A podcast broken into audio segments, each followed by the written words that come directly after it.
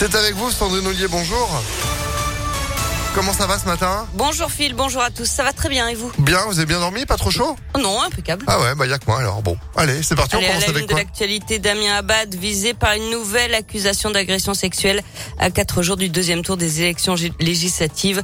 Dans une enquête de Mediapart, une femme, une élue centriste, dit avoir subi une tentative de viol en 2010 lors d'une fête organisée chez lui à Paris. De son côté, Damien Abad se défend, il nie les faits et dénonce le calendrier soigneusement choisi de ses publications et la partialité de cette enquête qui a selon lui une motivation politique.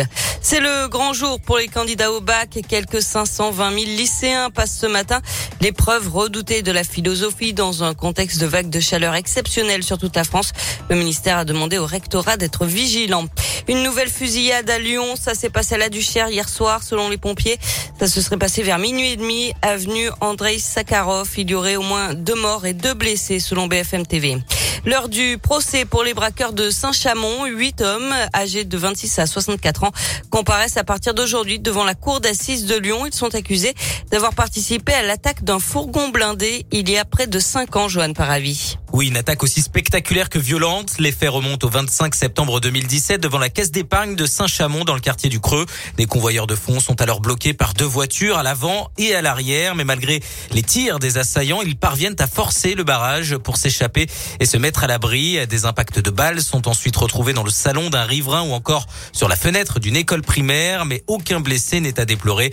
Les malfaiteurs, eux, repartent bredouille et incendient leur voiture dans leur fuite. Finalement, cinq individus sont interpellés cinq mois plus tard, début 2018, notamment dans la métropole lyonnaise, mais aussi à Saint-Etienne, où les perquisitions dans le box d'un suspect ont permis de retrouver des armes, des munitions et des gilets pare-balles notamment.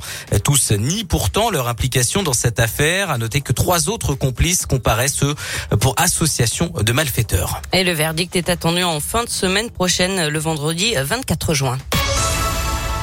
On passe au sport avec du basket et le début de la finale du championnat ce soir à l'Astrobal entre Lasvel et Monaco. C'est à 20h30. On rappelle que ça se joue en 5 matchs.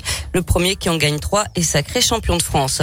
En tennis, on suivra le match de Caroline Garcia en huitième de finale du tournoi sur gazon de Birmingham. Elle affronte la Britannique Boulter, 141e joueuse mondiale. Enfin en foot, Villefranche peut être en Ligue 2 la saison prochaine. Les Caladois ont raté la montée de peu, battus en barrage par Quevilly, ils pourraient profiter du malheur de Bordeaux. Les Girondins, déjà relégués sportivement en Ligue 2, pourraient descendre en national à cause de leurs difficultés financières. Ouais, ouais, ouais, c'est fou cette affaire.